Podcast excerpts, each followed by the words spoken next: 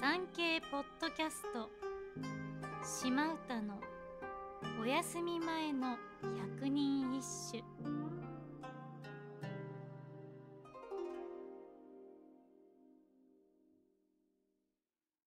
第58番。有馬山稲の笹原風吹けば。いでそよ人を忘れやはする。第二の三味。有馬山のふもとにある稲の笹原に風が吹き、笹の葉がそよそよと音を立てる。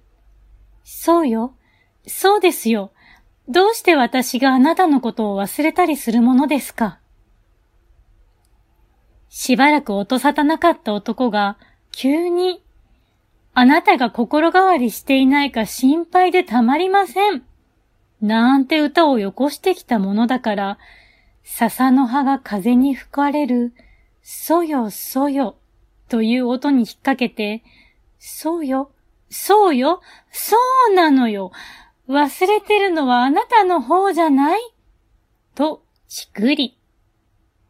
こう言うと、ダジャレのようですが、風流でありながらしたたかな、可愛らしくもちょっとドキリとする歌です。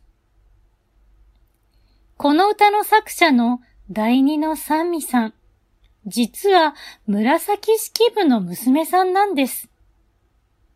歌や実生活からお母様よりも恋愛の駆け引きが上手だったのではないかと言われています。